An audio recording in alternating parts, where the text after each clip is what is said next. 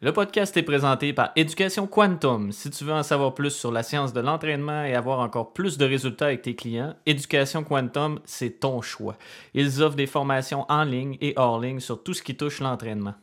Rends-toi sur quantum training point c a et utilise le code promo A G B dix sur n'importe quelle formation, que ce soit en ligne ou hors ligne, et bénéficie de dix pour cent de rabais.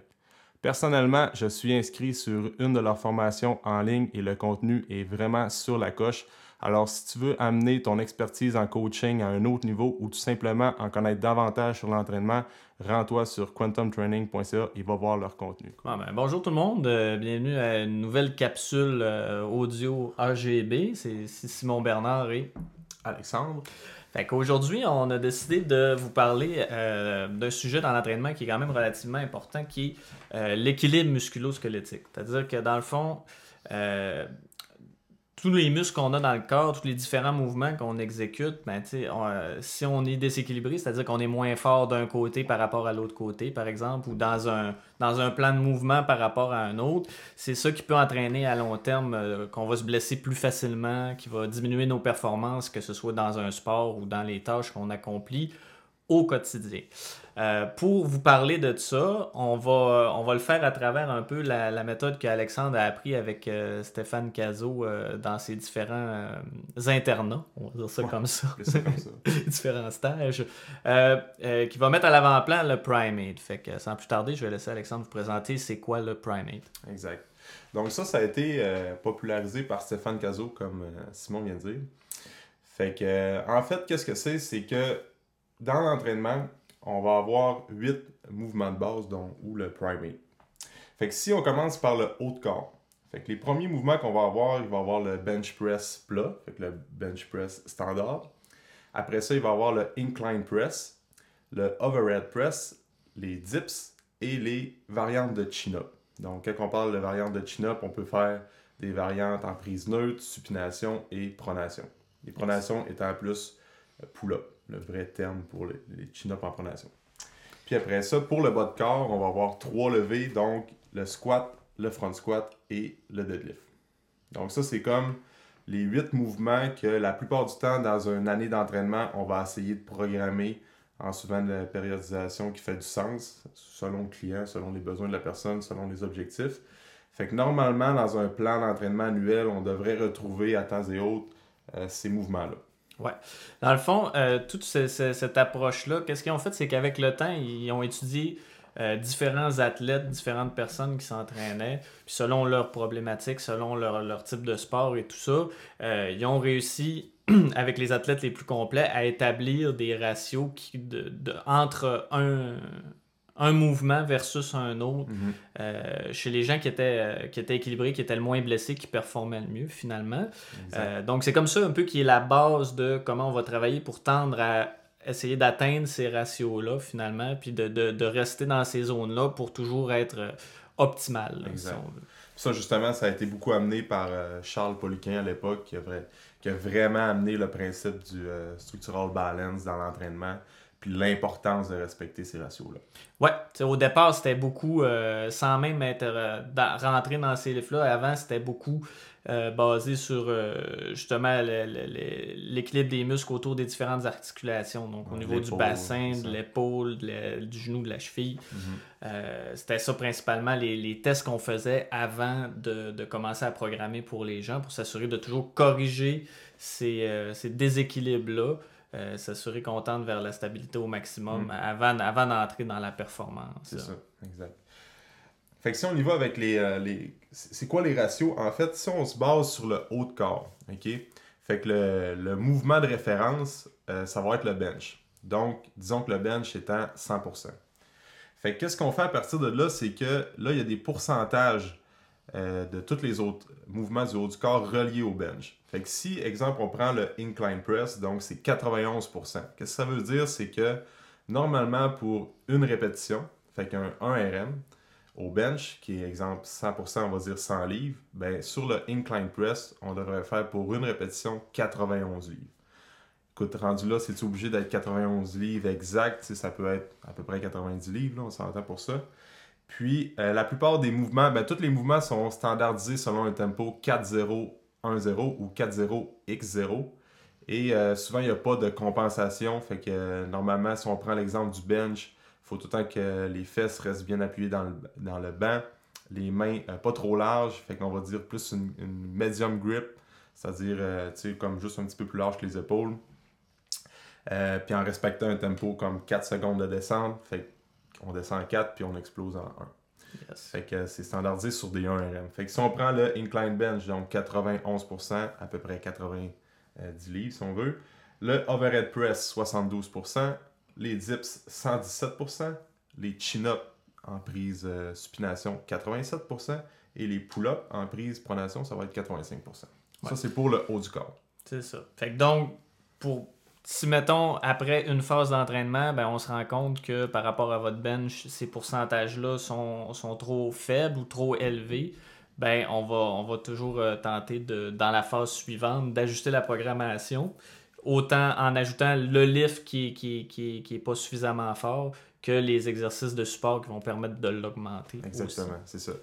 Puis, tu sais, très souvent, très souvent dans l'entraînement, on va voir que, euh, surtout les gars, vont avoir un bench press qui est vraiment solide parce que euh, le bench étant très populaire dans l'entraînement. Fait que les gars, ils mettent beaucoup l'emphase sur euh, mettre un bench assez pesant, comme des fois ça va se rendre dans trois cents livres pour certains, mais ils ne mettent pas assez l'emphase sur un mouvement comme le overhead press. Puis là, ben là ça crée des débalancements euh, posturaux, des douleurs aux épaules, manque de mobilité au niveau des épaules, puis éventuellement une perte de progrès euh, sur le bench. Mm-hmm. C'est souvent ça qu'il faut se rappeler. C'est que des fois, quand on parle de ces ratios-là, passer du temps dans tous les angles, là on parle euh, au niveau du haut du corps encore une fois, ça aide à renforcer le bench, ben, le, l'exercice en tant que tel qu'on veut améliorer. Ouais, ça, ben, faut pas l'oublier. Plus loin que ça, pas, si on fait jamais de overhead press, puis qu'on a un gros bench, ça, puis qu'on se retrouve à avoir beaucoup les, les, les épaules en rotation interne, mm-hmm. vers l'avant, tout ça, ben ça a un impact sur le back squat aussi parce ben ouais. que éventuellement on n'est pas capable d'avoir une posture suffisamment redressée puis de mm-hmm. tenir la barre adéquatement, donc on penche vers l'avant, on déplace notre centre de gravité. Fait que non seulement on, on, ça peut avoir un impact sur, sur notre forme de squat, mais sur notre force aussi rendue là. Exactement, c'est mm. ça. Puis tu sais, pour en revenir avec les, euh, les ratios, là, quand vous allez calculer vos euh, dips et vos variantes de chin-up, c'est tout le temps le poids de votre corps aussi qu'il faut inclure. Fait que des fois, ça devient, il y a des, des gens qui posent des questions. Ben, exemple que euh, toi, tu pèses cent quatre-vingts livres quand tu vas faire ton test pour un R M au chin-up, ben, tu prends le poids de ton, de ton corps plus la charge que tu vas ajouter à la taille. Fait que euh, ça, c'est important à savoir. Puis c'est ça. Fait que dans la programmation d'entraînement, qu'est-ce qu'on essaie de faire? C'est justement essayer de respecter le plus possible ces ratios-là. Fait que peut-être que pendant euh, douze semaines, donc un macrocycle d'entraînement de douze semaines, on va passer un petit peu plus de temps sur le overhead press. Fait que là, si on réussit à monter ce, ce lift-là, tant mieux, ça veut dire qu'on a atteint notre objectif. Mais là, il va falloir recalculer pour regarder quel autre mouvement peut être plus faible. Fait que si c'est le bench incliné, ben là, on va passer un petit peu plus de temps sur le bench pendant douze semaines suivantes. Puis est-ce que est-ce que est-ce qu'il peut y avoir plus qu'une priorité dans une même phase? C'est-à-dire, mettons que euh, dans la première phase, j'ai mon bench press qui est cent pour cent, qui est ma référence. Euh, mettons que mes dips et mes pull-ups sont, sont ils laguent en arrière. Est-ce que je vais, est-ce que tu vas mettre l'emphase autant sur ces deux-là en même temps? Ou on ouais, va... Ça, c'est une bonne question. Mais souvent, qu'est-ce qu'on va faire, c'est qu'on va mettre Comme souvent, je vais cal- les, les chin-up, pull-up, je vais les mettre plus dans une classe à part parce qu'ils reviennent tout le temps en programmation d'entraînement. Mm-hmm. Mais exemple que tu prends les dips et le overhead, je vais regarder la plus grosse écart de pourcentage. Okay. Fait que si je vois que dans les, les ratios qu'on veut atteindre, si le overhead press est vraiment, mais vraiment loin de soixante-douze pour cent comparativement aux dips, ben là, on va comme focusser sur overhead, puis après ça, on regardera pour les dips. Okay. Qu'est-ce qui est cool aussi, là... Euh, je vous parle beaucoup du overhead press parce que d'un, c'est mon mouvement préféré. Mais ce qui est cool aussi, c'est que ce mouvement-là va renforcer tous les angles en dessous. Ça veut dire que si tu renforces ton overhead, euh, ton bench, ton incline et tes dips vont s'améliorer. Ça veut dire qu'il y a comme un carry-over, si on veut. C'est mm-hmm. un transfert. Un transfert vers les, les angles de mouvement plus bas.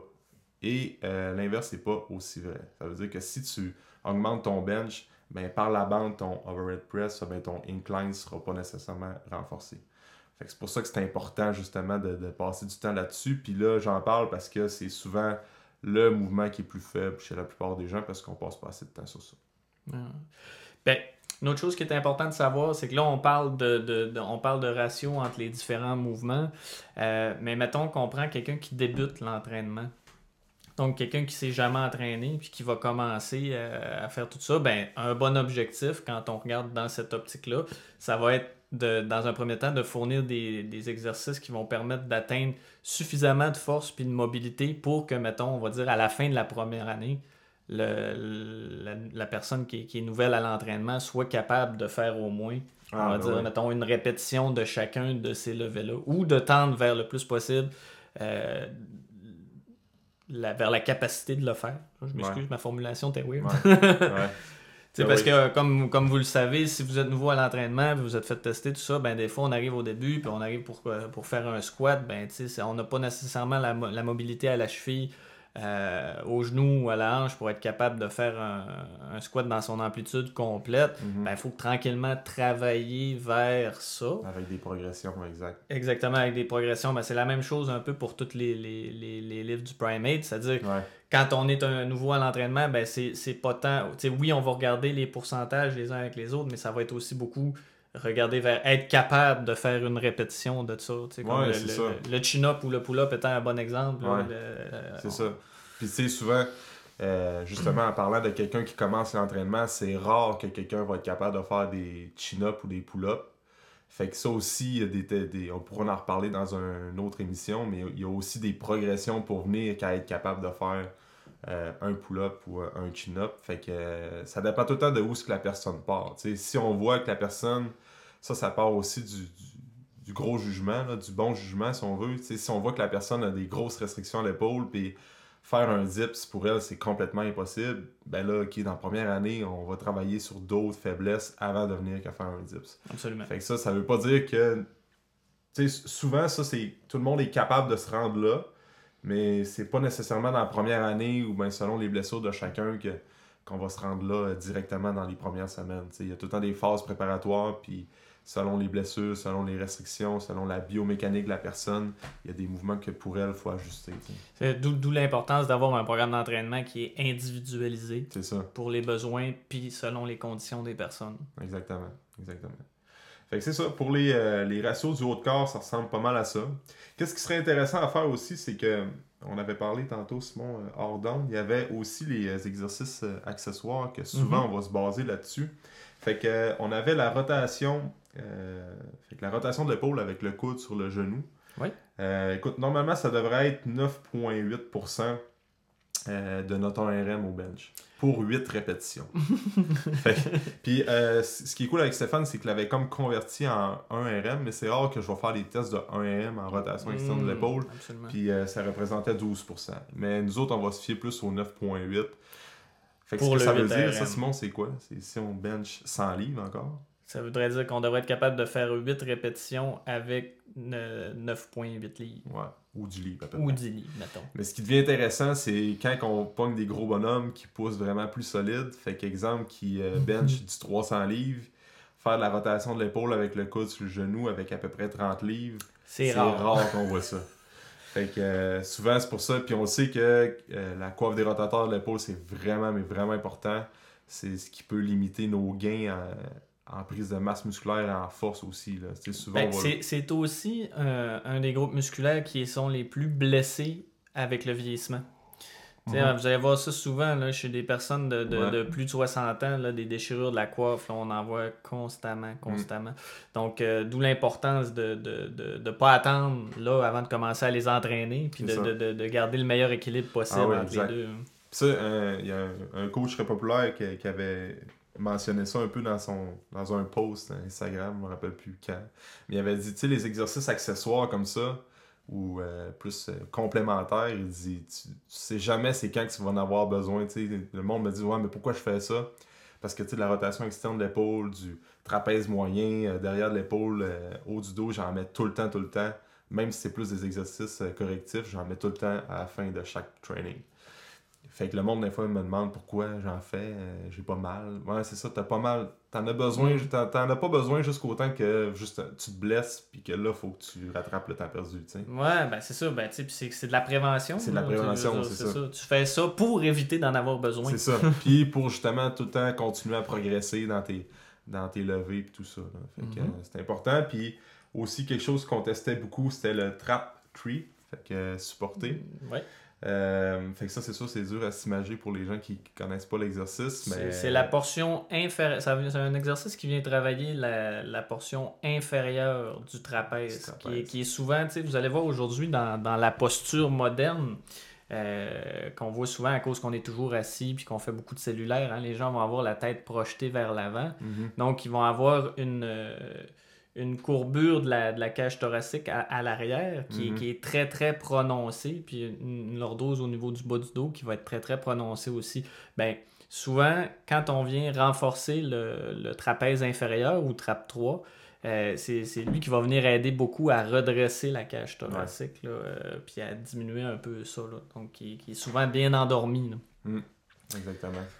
Fait que, euh, puis normalement, ça c'est dix virgule six pour cent pour huit R M. Fait que, euh, encore là, on prend l'exemple des gars qui bench. Ça, c'est encore plus pire, tant qu'à moi, que la rotation externe. Sérieusement, j'ai jamais vu quelqu'un être vraiment fort du trapèze, euh, du trapèze ouais. inférieur. Mm-hmm. Fait que, euh, anyway, c'est des affaires que. Euh, c'est des exercices qu'on devrait passer du temps puis justement euh, renforcer puis, le plus possible. Qu'on considère toujours dans notre programmation, dans le fond, mm. pour euh, viser un équilibre euh, optimal. Exact. Exact. Si on revient un peu au niveau des, euh, du bas du corps. Mm-hmm. Fait que là, c'est... on a nos trois mouvements. Qui sont? Euh, le back squat, qui est notre euh, mouvement de référence, donc notre cent pour cent, ou notre cent livres, avec l'exemple qu'on dit depuis le début. Après ça, on a le front squat, donc ça c'est quatre-vingt-cinq pour cent, et le deadlift, qui est tout le temps notre euh, mouvement le plus fort, est cent vingt-cinq pour cent. Fait mm-hmm. qu'encore là, le même principe, si on voit que notre squat... Euh, disons qu'on lève cent livres pour une répétition en tempo quatre zéro x, fait que euh, quatre secondes de phase excentrique et on monte assez rapidement.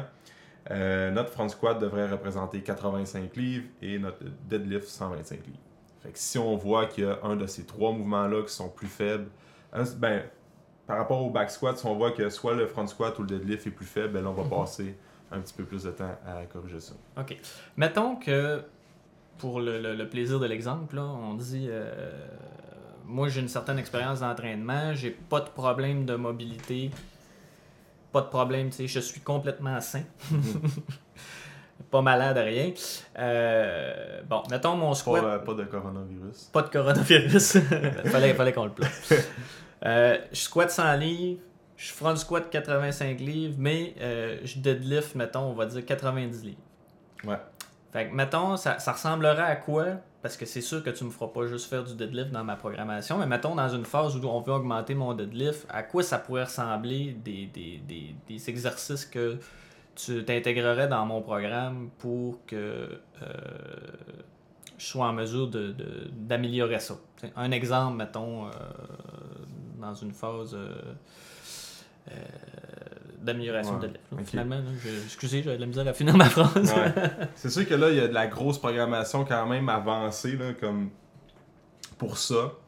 Mais souvent, tu sais, on va quand même combiner, on va quand même faire un, une rotation des trois mouvements. Ça ne veut pas dire parce qu'on fait une phase justement pendant les douze prochaines semaines que euh, vu que notre deadlift est faible, qu'on va arrêter de faire du squat ou du front squat. Parce mm-hmm. que les deux, continuer à renforcer ces mouvements-là puis améliorer le pattern, tout ça, ça va quand même faire en sorte que notre deadlift va s'améliorer. Tu sais. Oui. Mais souvent, quand ce qu'on va voir pour quelqu'un qui a un deadlift plus faible, c'est sûr que autre, il y a les techniques spéciales qu'on peut intégrer. Tu sais. Souvent, ce qui est vraiment efficace, c'est commencer à mettre l'emphase sur des déficits de deadlift. Fait okay. que euh, déficit de deadlift étant comme euh, on va être sur un podium de deux ou quatre pouces. Puis là, pendant un bon moment, pendant deux trois phases d'entraînement, ben là, on va, on va faire du deadlift à partir de plus bas. Fait que notre range, notre amplitude de mouvement est vraiment plus élevée. Fait que là, chaîne postérieure, il y a complètement un autre stimuli qui arrive à l'entraînement. Fait qu'il y a des techniques comme ça qui sont bonnes. Puis après ça, ben, tout dépendant de où tu es rendu dans, ton, dans ta périodisation d'entraînement, là, on peut faire des, euh, des contractions plus excentriques. Fait que, tu sais, euh, exemple, ça peut être juste euh, lever ta charge, faire une répétition, puis faire des pauses lors de ta descente ou juste relâcher vraiment, vraiment, vraiment, vraiment lentement en six à huit secondes, tout dépendant. Fait que ça, c'est vraiment efficace. Puis aussi, il y a tout le, le, le principe des exercices accessoires aussi. Mm-hmm. Fait que souvent, quand on va voir quelqu'un que son deadlift est faible, euh, il peut avoir une, une faiblesse au niveau de l'appréhension. Ça, c'est quelque chose qui est assez commun. Ouais. Euh, une faiblesse au niveau du haut du dos aussi. Euh, juste tenir la barre, garder le dos droit. Mais le plus souvent, ça va être euh, bas de dos, fessier, ischio-jambier qu'il faut vraiment passer plus de temps. Fait que souvent, dans les phases d'entraînement, il va y avoir des variantes comme le back extension qui va revenir souvent. Les good mornings sont vraiment, mais vraiment importants euh, pour renforcer la chaîne postérieure le plus possible. Puis, euh, fait que c'est ça. Fait que le deadlift, elle revient assez souvent dans ces phases-là. Okay. Puis souvent, ce qui est cool, c'est que si on veut améliorer le deadlift, normalement, il faut les mettre dans les phases d'intensification. Fait que dans les phases où ce que le volume est plus bas, mais l'intensité est plus élevée. Ouais, c'est ça. On n'ira pas travailler le deadlift avec du douze à quinze répétitions. Non, c'est ça. C'est ça. Fait que euh, si on veut vraiment renforcer le deadlift de la bonne manière pour augmenter notre un R M, bien souvent, les techniques spéciales, tu sais, les phases excentriques, les techniques de, de, de, de pose euh, isométrique, ça va être dans les phases d'intensification, normalement. Fait que euh, c'est ça pour le deadlift qu'on va... Encore là, tu sais, j'ai des petits templates de déjà montés, mais ça va tout le temps dépendre de la personne aussi, tu sais. Mm-hmm. Fait que c'est comme ça que, qu'on va programmer justement les, les, les huit mouvements d'entraînement. Puis c'est là aussi que les petits exercices dont on parlait tantôt, du trapèze inférieur, de la rotation externe et compagnie et compagnie, c'est toutes des choses qui vont aider autant aussi pour le deadlift puis le front squat parce qu'ils sont so- sollicités. Beaucoup quand on fait euh, ah, ben oui. ces exercices-là. Là. Ah oui, ben oui, ben oui. Mais euh, c'est fou, tu sais, comme le, le, le front squat est vraiment comme dans la complexité des exercices, comme purement musculation, c'est un des mouvements les plus euh, complets. Personnellement, si j'aurais à choisir entre un type de squat euh, pour le développement, le développement athlétique et la, la force générale, euh, le front squat est vraiment mon préféré. Là. Mm. Fait que... Euh, Quoi que j'aime, le back squat est autant important, mais le front squat, vu que la, la barre est positionnée devant, le bas de dos est vraiment beaucoup plus sollicité. Il faut vraiment que tu aies une euh, le, ben, le, le, le corps le tronc, aussi. Là, c'est ça, le ouais, tronc le solide. Le tronc, là, c'est... c'est dans, c'est l'autre, t'en parlais tantôt. Dans le deadlift, c'était beaucoup l'appréhension, ma faiblesse. Dans le front squat, ouais. c'est, c'est le tronc. C'est toujours... Il vient, vient un temps où les, les, je suis plus capable de soutenir le corps, puis c'est, c'est pas ça. Les jambes qui manquent, c'est, c'est ça. Ouais. Exact. T'sais, pour le deadlift, l'appréhension, tu vois, comme la plupart du temps, là, je vais prendre un exemple d'un individu d'à peu près cent quatre-vingts à deux cents livres qui a une bonne forme physique normale, là, niveau intermédiaire. Euh, tu sais, on prenait l'exemple des, des, le deadlift. Euh, ça va, de, tu sais, passer un certain niveau, là, je vais utiliser les straps. Fait que si pour un R M, tu euh, fais plus que trois plaques, fait que trois cent quinze livres, là, tu peux prendre les straps. Si pour un R M, t'es pas capable de, de, de faire un R M avec deux plates vingt-cinq sans strap, ben là, il va falloir vraiment passer la, du temps sur l'appréhension puis renforcer justement avant-bras, tout ça, tu sais. Mm-hmm. Fait que, il y a ça, puis aussi les, les, les squats, tu sais, souvent, euh, ça, tu vas être d'accord avec moi, c'est comme, tu sais, on prend l'exemple d'une personne qui est pas capable de faire un... Ben, elle commence à l'entraînement, tu vois que la mobilité de la cheville, c'est pas top-notch, les, les hanches, tout ça, c'est comme à travailler.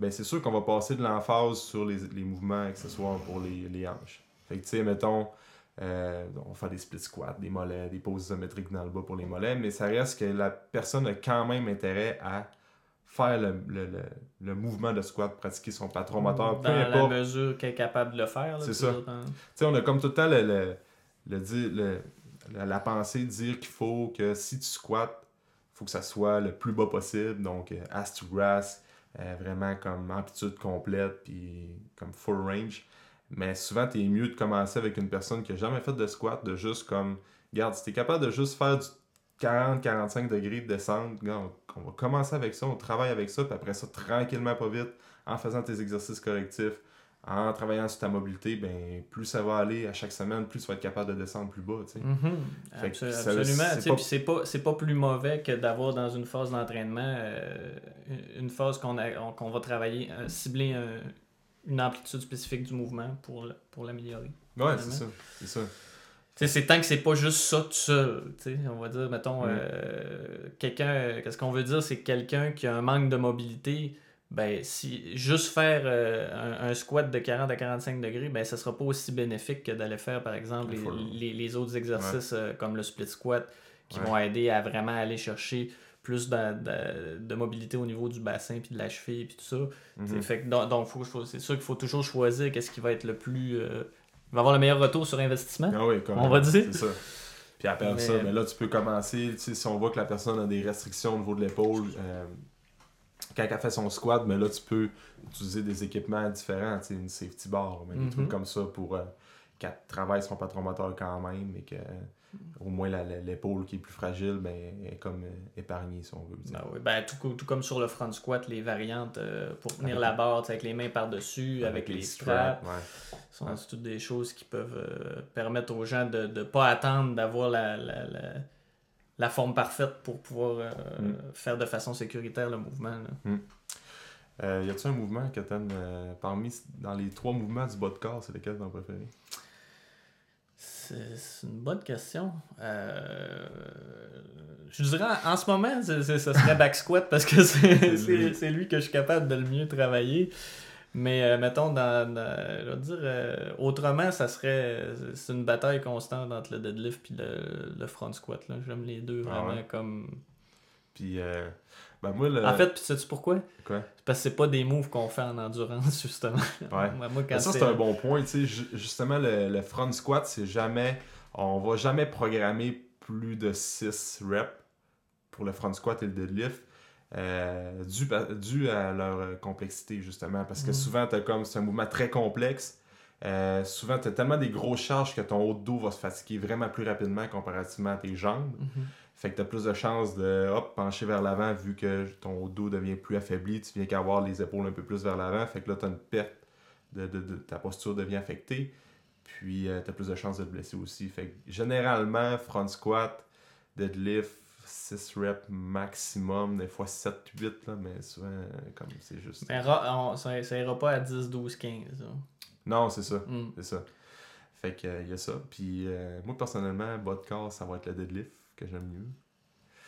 Mais le front squat puis le back squat, euh, ça, j'avais... C'était un powerlifter qui avait dit ça, je me rappelle plus de son nom, mais il dit, c'est, c'est plus badass comme mouvement, parce que si, exemple, tu descends, puis ça relève pas, t'es pris là. Ah, t'es pris là. Fait que, genre, sors du trou le plus vite possible parce que sinon, là, ça va mal aller.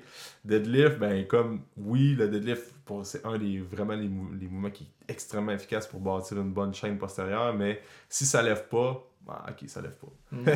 Front squat, des fois, parce que tu commences justement en excentrique, fait que là, ok, ça va descendre, ça va descendre, ça va te surlever. Ouais, c'est ça. C'est, si t'es pris en bas, t'es mieux d'avoir quelqu'un à côté ou t'es mieux de pousser puis de sortir parce que. Ouais, ouais c'est ça. Puis après ça, pour le haut de corps? Pour le haut de corps, euh... ouais, moi je dirais que c'est. C'est, ah, c'est, c'est embêtant. C'est embêtant. J'aime bien, j'aime bien les dips. Euh... Ah, moi, c'est le que j'aime le moins. Ah ouais? ouais. Moi, ben, ben, c'est parce que je suis fort, ces dips ouais. comparé, euh, ouais. comparé au reste. T'sais, moi, je suis tout petit, hein, pour ceux qui, qui ouais. nous écoutent. Moi, je fais cinq et sept, puis je pèse à peu près. Ben là, en ce moment, je sais pas, là, mais je dois être entre cent cinquante et cent soixante. Fait que je suis vraiment petit-petit. Mm. Euh, fait que les j'aime bien j'aime bien les pull-ups aussi ouais. les, les, les pull-ups prises neutres puis les dips je dirais que c'est pas mal dans ouais. mes... ah c'est cool mais moi le haut de corps c'est le overhead press aussi comme je vous disais en début de podcast euh, dû parce que je, j'aime le, le ça, ça travaille tellement l'ensemble du corps au complet puis mm. j'ai tellement une bonne veux, veux pas je me sens tellement pompé quand je fais ce mouvement là peu importe si c'est des séries de douze des séries de trois là, c'est fou mm. Puis euh, le bench, c'est mon moins préféré parce que, euh, maudit que je suis pas, je suis le bench, ça n'a pas de bon sens. C'est comme euh, mon mouvement que j'ai le plus de misère. Ah, moi aussi. Fait que, euh... fait que dans l'entraînement, c'est ça. Donc les ratios, écoute, il euh, y a plein de façons de programmer, il y a plein de façons de périodiser votre entraînement, mais juste savoir un peu les ratios de base à plus ou moins un ou deux pour cent. Écoute, c'est pas euh, couler dans le béton. Ça peut être intéressant pour euh, justement calculer où ce que vous êtes rendu dans votre euh, périodisation, dans votre progression au gym. Puis euh, justement, pour éviter de se blesser et pour la, la longévité dans l'entraînement, c'est vraiment important. Ouais, longévité, optimisation. Exact. Yes. Fait qu'on a-tu quelque chose à rajouter sur euh, le training? C'est pas mal ça ben, qu'on voulait discuter aujourd'hui. Il y en a toujours, mais là, ça, je pense que ça fait un bon tour sur le, le, le sujet des Prime huit puis de l'équilibre musculo-squelettique. Alright. Fait que... Euh, c'est ça, si vous voulez en savoir un petit peu plus sur euh, le Prime huit, puis justement le, toute la périodisation d'entraînement, euh, allez suivre Stéphane Cazot. C'est vraiment... Euh, c'est, c'est une sommité, c'est une dans, sommité dans l'entraînement. Qu'est-ce qu'il, qu'est-ce qu'il livre comme, comme, comme contenu, c'est vraiment simple. La façon qu'il explique, c'est comme « Ah, ben oui, j'y avais pas pensé. » mais c'est comme trop, c'est simple, mais c'est tellement le genre d'informations euh, pertinentes. C'est un bon pédagogue. Non, vraiment, puis euh, il a vraiment élaboré des, des périodisations d'entraînement avancées, puis euh, c'est cool à suivre, justement, pour le monde qui tripe ouais, sur l'entraînement. Ben c'est ça, c'est que lui, dès le départ, il a, il a tout consigné ses informations, puis il, il faisait de l'analyse, de, de, de, il faisait pas juste collecter les données, il faisait des analyses des données ouais, qu'il a collectées, c'est puis ça. C'est comme ça que... que, que Que, comme Louis Gagné disait, il y a, il y a une vision un peu ingénieure là, de, ouais. de, de tout ça, puis c'est, c'est ça, ça qui rend ça... Euh, ouais, euh... c'est ça. Son système est complètement incroyable, mais aussi, c'est comme c'est un très bon pédagogue dans le sens que euh, en coaching one-on-one, souvent, cette personne-là est reconnue pour sa périodisation, sa programmation, puis tout le brain en arrière de tout ça. Mm-hmm. Mais euh, il est extrêmement, extrêmement compétent pour enseigner les petits détails en one-on-one. Fait que c'est ça qui fait en sorte que... C'est, c'est pas juste un... Non, c'est ça. C'est pas juste comme c'est un crackpot ju- en arrière de son ordi qui programme, puis euh, il programme, puis il a jamais mis le pied dans un gym. Non, t'sais. C'est ça. Fait que euh, that's it. Donc, ça fait un petit wrap-up. Ben oui. Si vous avez des questions, euh, gênez-vous pas. Euh, vous pouvez nous écrire en commentaire, en message privé à Alexandre Gagnon Bouchard, kinésiologue. Euh, assurez-vous de continuer de partager nos podcasts, d'aller mettre une review de, ouais. sur comment vous avez trouvé ça. Un de... petit commentaire, un, un cinq étoiles, c'est toujours apprécié. Euh, prendre des, des stories, des screenshots de votre, euh, euh, sur la plateforme que vous écoutez le, le podcast, repartager ça dans vos stories, ben, sur vos médias sociaux, c'est tout le temps apprécié. Puis sinon, on se dit dans un prochain épisode. Oui, à bientôt. Bye bye. Bye. Merci d'avoir passé un moment avec nous. Pour tout commentaire, suggestion de sujet ou invité, communiquez avec nous en commentaire ou par message privé. N'oubliez pas d'aimer, de partager et de recommander le podcast, c'est grandement apprécié. On se rejoint dans un prochain épisode.